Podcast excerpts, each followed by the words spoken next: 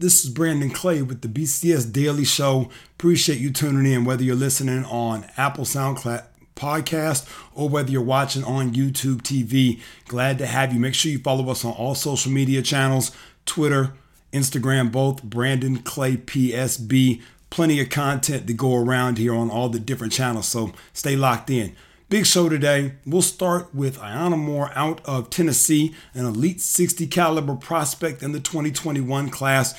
Really like her dynamic ability at the guard spot to be able to make plays. She committed to Vanderbilt that is a hometown kid, really big get. Those are the types of prospects that for Vanderbilt to turn that corner in the SEC and get into the 20 win category, and they've done a great job of building the base. They need kids like Moore to help push them over the hump. She plays at Blackman High School. This adds to they just picked up, Vanderbilt did, Bradley Bartram, transfer out of Florida. So Bartram will come in, sit a year, and then be eligible to play in the 21 season. And they also added Kendall Cheeseman, a four player from down out of the Tampa area as well in 21. So a lot of positive things happening Cheeseman actually a part of our Brandon Clay Scouting Select 24 program. We had the chance to work with her as well as Moore at our Nashville Training Academy. Jonathan Hemingway runs that one. I was fortunate to be able to get on the floor and get some things done with those kids. Absolutely fantastic group. I love Moore and Cheeseman, what they bring to the West End. Obviously, Sharika Gary, Kelly, uh, Coach White, the whole deal. Everybody really putting all hands on deck to get these things done right now while we have some downtime. Switching over two of the kids in the Brandon Clay Scouting Recruiting Program.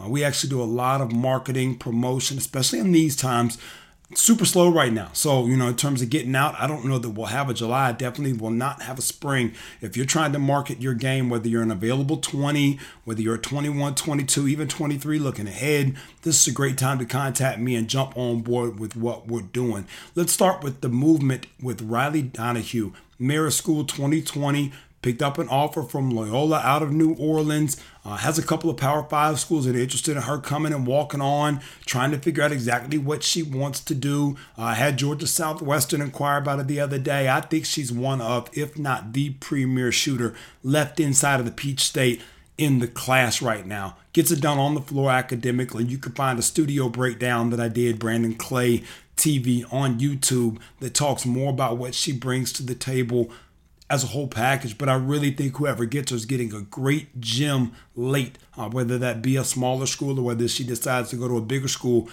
It doesn't matter. She's a kid that's going to figure out how to get it done. So good to see some new movement on her end. One kid who's wrapped up her recruitment was available, available no longer. Jasmine Atkins from Eagles Landing, just a fantastic option, you know, at that wing hybrid forward spot plays the game with a tenacity and, and just an attitude. Tough, uh, not backing down from anybody, but that really was the staple of her OMG TGE Brandon Clay Scouting family team this past summer. Lockdown Central, whether you wanted it on one end or another, they were always coming with the guns blazing. Atkins is going to take the the road to the junior college route and be able to work from there. Going to go to Albany Tech, which I think is a great fit for her. Give her a couple of years to continue to fine tune and refine her game on the offensive end, and then come back to a four year in a, a couple of years. But love the foundation. You talk about clay and being able to mold, and that's exactly what they're going to be able to do down there with her game. Last but not least, we'll take it to the transfer wire.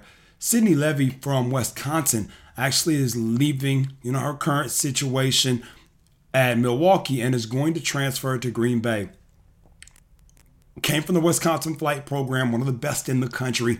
Uh, was a major contributor, you know, her last summer on what I thought was one of the best teams in the country. They came to the Brandon Clay Scouting Summer Invitational that year and really showed well. It was kind of the beginning of our relationship with Flight, and we've been fortunate to have kids in multiple classes now come be a part of what we're doing.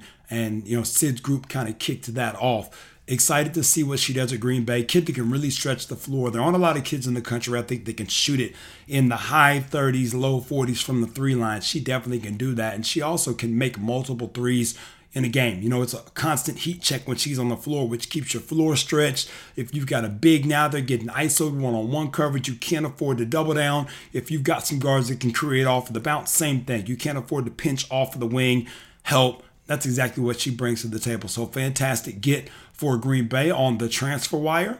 This is Brandon Clay. That's all for today. Plenty more to come tomorrow. Till then, Egypt is home.